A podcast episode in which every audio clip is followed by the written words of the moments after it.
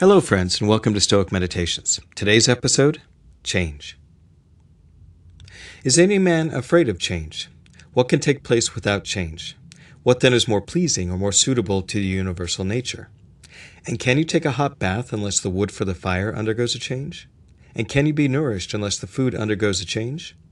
And can anything else that is useful be accomplished without change? Do you not see then that for yourself also to change is just the same, and equally necessary for the universal nature? Marcus Aurelius. Change is not something that is easy for us, but something that is inevitable.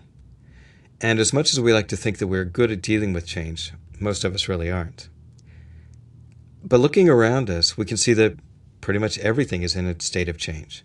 I mean, just look at your body. Inside you at this moment, there are all kinds of microscopic changes that are happening. Cells are dying and regenerating by the millions. And we can see in our society, as we learn more about science and technology, that we're changing our science, our society and culture, and incorporating all kinds of different changes into our daily lives. I remember as a kid having a, a landline, an old heavy beige phone that we got from the phone company, and I never dreamed of anything like today's smartphones. I mean, I, I remember having just six, yes, only six TV channels on our old color TV. And when you think about now that we have how many cable and satellite stations and streaming and everything that's online, eh, I would have never even imagined that as a kid.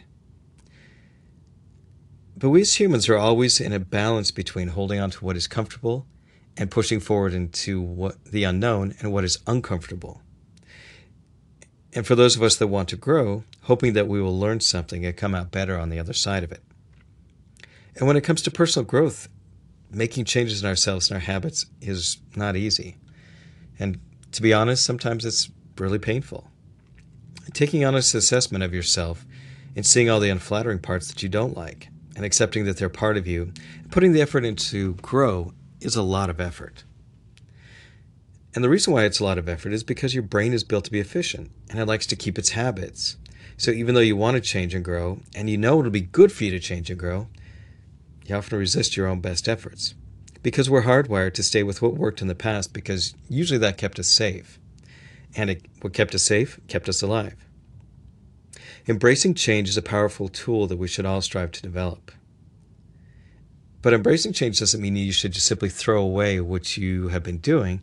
It simply means evaluating the things that come in and deciding whether or not they're going to be beneficial for you. Sometimes it means trying things to see if they're going to be beneficial for you.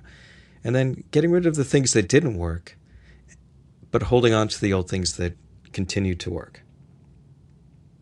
It has been said that the only way to truly stop growing is to die. And since you're already constantly changing while you're alive, learning to embrace change is pretty much the most logical option while you're still living. So remember, the only thing constant in this world is change. And that's Stoic Meditations for today. Have a great day.